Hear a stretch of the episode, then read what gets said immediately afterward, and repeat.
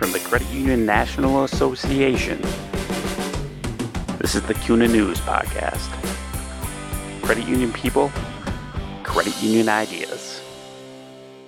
You watch any of the major political shows on network television, chances are you've seen Amy Walter. She's a regular panelist on Meet the Press on NBC, on Special Report with Bret Baier on Fox News, and Face the Nation on CBS, and she provides weekly analysis for PBS NewsHour. In late February, she'll share her insider's perspective of the DC political scene in a keynote presentation at CUNA's Governmental Affairs Conference.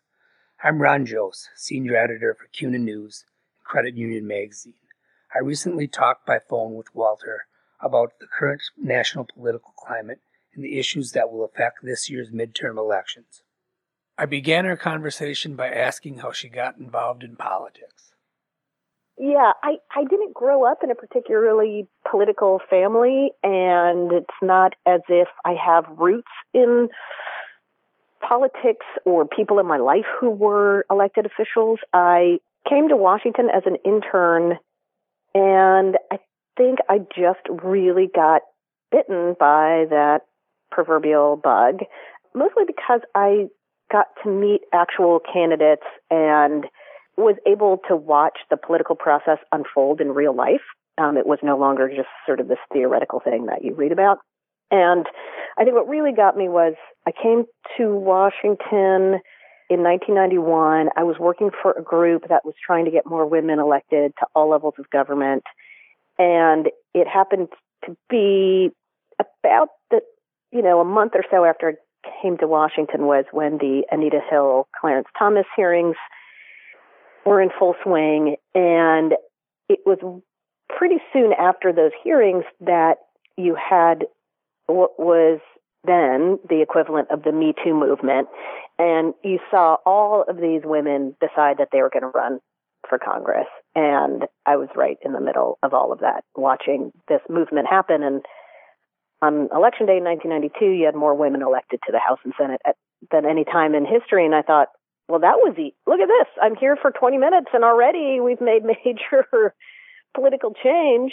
It's kind of addictive. And so thus became my interest in doing uh, electoral politics. It's always interesting. Everybody seems to have their own little unique story. And I mean literally everybody. That is absolutely right. And look, some people have known you know, their whole lives they wanted to come to Washington, right? They're the student body president or they, you know, have been reading biographies of the president since they were six, whatever it is. Um, but other times you come here and you think you're here to do one thing and then you find yourself being pulled in a very different direction. And that's also what's what I love about Washington is you are surrounded by some of the most committed people to their issues that you'll find anywhere, uh, you know, at least in a, in a concentrated place.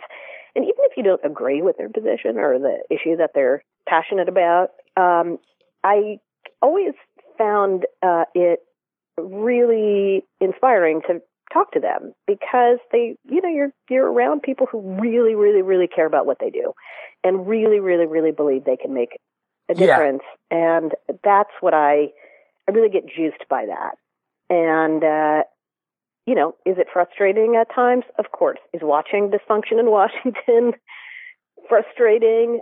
Absolutely. It's very different today than when I, I'm sure you have these stories too. People telling you, when I started in Washington 30 years ago, it was a lot different. Um, some things are a lot better. Some things aren't. So I'm not willing to sort of broad brush paint a story of a, of a Washington that is all for the worse. I just think it's it's very different.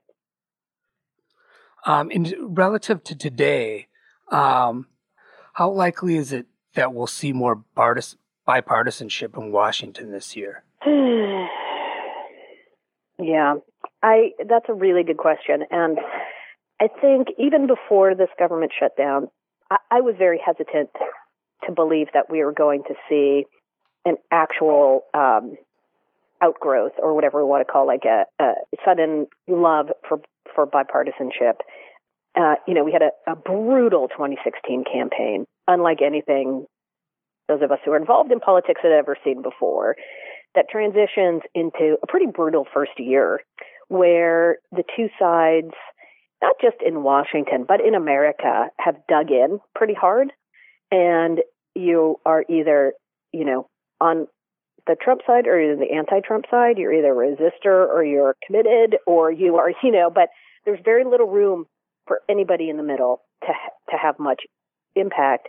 And I think what's also missing, so you're missing a few things. Number one, there are very few moderates literally left in Congress, and you saw what happened with the shutdown, which is you had some moderates on the Democratic side, moderates on the Republican side, trying to come up with an answer on the DACA issue, which clearly is, you know, a middle ground is not something that is going to be celebrated either way to the left or way to the right. And the way to the left and way to the right people make up a bigger portion of Congress than ever. So it gets harder and harder for something where you're going to agree to, you know, compromise uh, and agree to something that's only maybe 55% of what you want or 40% of what you want. Mm-hmm. Uh, that's, that's tough. And I, I would argue that's been happening over the last 15 years where the, the, the middle has literally been hollowed out. The moderates have been, uh, either by attrition or by losing reelection. They have really been taken out and they've been replaced by ideologues on, on either side. But I think the thing that's sort of unique to the president uh, is a sense even within his own party that they don't really know where he stands, right? So there's not a whole lot of trust going on here. And if you can't trust that you're going to go into a negotiation and what you agree to in private is going to be repeated in public, then you're not going to get anything done. And and I had been talking with moderate Democrats really throughout this first year of the of the Trump presidency because I found them really, I, th- I thought they were going to be sort of that swing vote, right? If the president could get those red state Democrats on his side, that was going to have a huge impact legislatively. But even from very early on, it was clear in talking to a lot of moderate, especially the staffers for the moderate Democrats, that they were really worried that they couldn't really trust this White House, that they couldn't, there was no way to know what the president was going to tweet at any moment or what he was going to tell you in private. And so I think this debate over the shutdown has only exacerbated that trust gap. So fundamentally, I believe that we're going to finish out 2018 with kind of a whimper legislatively. Um, you're going to, there are a lot of must pass deals, which obviously funding the government, number one. You have a debt ceiling issue to deal with. That's coming around the corner. This immigration issue is going to take, I think, longer than just a month to to uh, put together. So I think that's going to really um, grind down Washington. And then once we hit the summer, members start to get nervous. They don't like spending time in Washington. They want to go home. They want to start focusing on their congressional races. And uh, that means, you know, you're, the, the fall in Washington is just trying to, you know, deal with whatever crisis there is or tie up loose ends, not to make big sweeping uh, legislation. Are there are there any issues that lend themselves to bipartisanship? I mean, are there any are there any issues where that middle middle isn't hollowed out? Yeah, I mean, I I think that the the reason we keep hearing the term infrastructure is that that has always been, and I think continues to be a place where you should be able to find common ground. Um, who doesn't like roads? Right. Who doesn't like bridges? Who doesn't want to, you know, their water uh, pipes replaced? But um, how you do that is where we end up in the fix, right? And if the president's saying, well, government will pay for 20% of it and, and private uh, public partnerships are going to pay the rest of it, well, that's just a non starter for not only Democrats, but a lot of rural state members who say, look, no private company is going to want to invest in rural America. They're not going to get any money out of that. They're all going to want to invest in the cities. Um, and then we're left out in the cold. That's not really fair. So how you pay for it, how much you're willing to pay for it. And again, getting to the issue of trust, even if they could technically agree in a room, there is no guarantee that from either side that the president is going to be able to, willing to stick with something. Now, he did on a tax bill, but that was a purely partisan exercise. Will he do that on something like uh, an infrastructure bill where you're going to have to find a compromise? You know, thus far, there's been no place where he has been able to, to be that compromiser. So, you, you know, in order for compromise to work, you need leadership um, and trust. And I, I, think both of those things um, r- really are missing. What are the issues that are, will, will affect financial services and credit unions? You know, I think we are looking at a debate about uh, and I think we're going to see this debate in the campaign about the issue of deregulation and what its impact is sort of across the board for different industries. Certainly, the financial uh, services industry is one of those, and those are issues, especially when it when it comes to some of the deregulation. And I don't know the credit unions, you know, specific issues that they are the most focused on or concerned about. I know that some some issues can be dealt with at the executive level, can be dealt with the cabinet level. Some have to go through the legislative level, and if there are things that can, you know, be done um, in an executive form, I would argue those are most likely to get done. Uh, but things that need to go through the legislative process are going to be are going to be harder. The reg burden is definitely a big issue for credit unions. Yeah, that's a yeah. big issue. And it, it's it is, and and you know what we're seeing, and again, the president talks a lot about this, and um, what you're going to hear from Republicans, their argument is going to be, look, we're taking the burden off business, we're taking burdens off consumers, we're letting, you know, we're, we're taking away these, uh, what they would argue are crushing regulations that really stymie growth, that um, make it harder for business to succeed and thus make it harder for you to succeed as an individual, either as a consumer or a worker. Um, we're freeing the economy. They're going to point to the fact that, you know, between the gains in the stock market, the low unemployment that we're seeing, the increased confidence, the GDP, the increased confidence of consumers, GDP growth, that it's working. What you're going to hear from Democrats is uh, Republicans have decided to pay off their corporate donor class friends and lobbyists. This isn't about draining the swamp. This is about taking care of the very people inhabit the swamp. They're not looking out for regular people. They're looking out for the big guys. This is going to hurt you. It's going to hurt you in terms of cost. It's going to hurt you in terms of your ability to get recourse when they do bad things. And when we're talking about things like the environment, it's going to make the air less clean, the water dirtier. So we're going to see, I think, in many uh, races come November, this battle between whether the regulatory reform that's been happening, whether voters believe that that's a good thing or a bad thing, and the two sides are going to make their case. Speaking of that, what factors do you think are going to have an effect on the outcome of the 2018 midterm elections? Well, I think the number one factor is the President of the United States. And uh, this is not just because it's Donald Trump. This is the reality of every midterm election is that it's a referendum on the president and his his first two years. And of course, you can't vote for a president in a midterm election, but you can vote on his party. And so what we've seen over the course of pretty much every midterm election since the Civil War, the party in the White House loses seats. It is, in many ways, for the, the only chance for voters to sort of get their frustration out, and uh, they do so by voting against his party. Now, how many seats a president's party loses is really been closely correlated to how popular he is. So in years where the president's approval rating has been over 50%, the party in the White House loses a handful of seats. But when the president's under 50%, that's when his party tends to lose a significant number of seats. Sometimes a dramatic number of seats, like we saw in 2010. President Obama was somewhere around, I think, 44, 45% approval rating going into the election.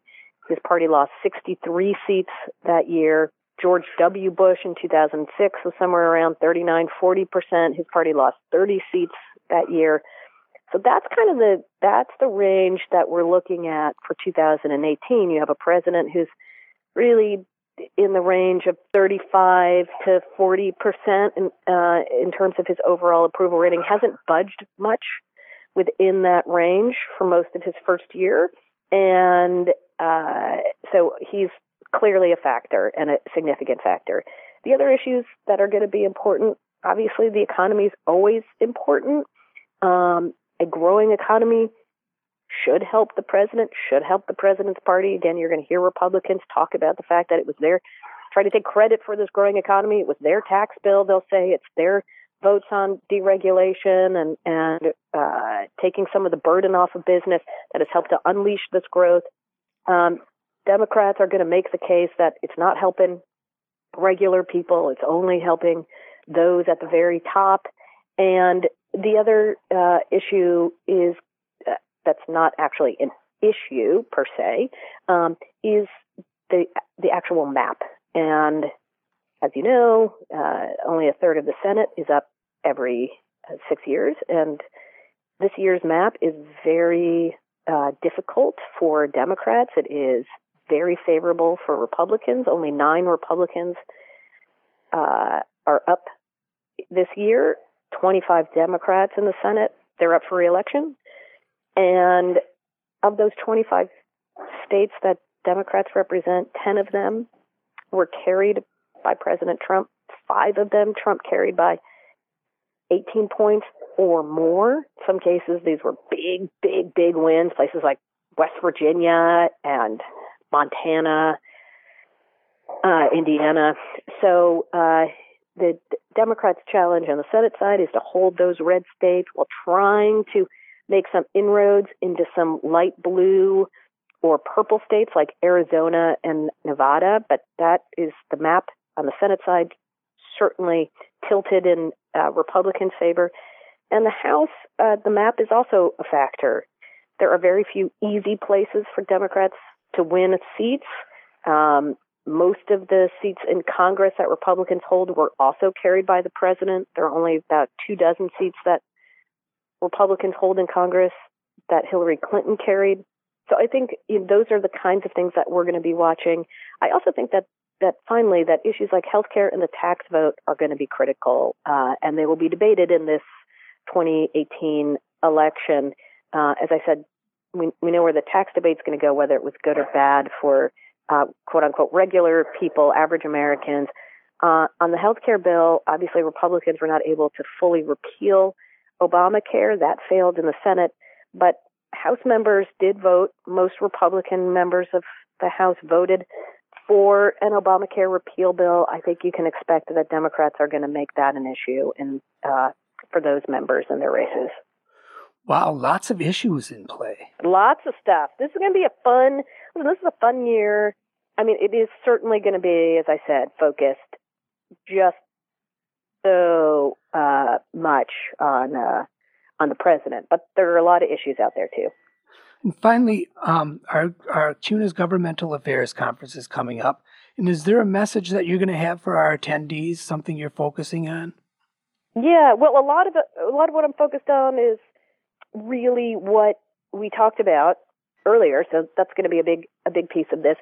The other is to just really try to to understand and uh, and get an appreciation for this moment of time that we are living through. Uh, I don't need to tell you, and I'm sure your members uh, are well aware of this too. Just the the kind of divide that we live in now as a country, almost on every single level. It's not just politically, but it's geographically.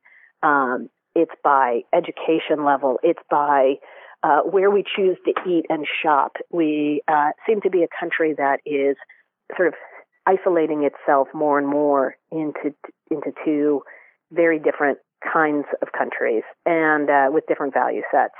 And um, at the same time that's happening, we have major disruption going on. Um, that's technological that impacts this divide. That's economic that is demographic.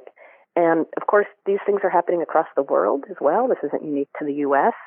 So trying to appreciate and understand this moment uh, that we're living through, this tipping point of time, I think is going to be something that uh, I- would like to have us talk about and uh, and to look at. Thanks for listening to the CUNA News Podcast. Subscribe to the show on iTunes, Stitcher Radio, and Google Play.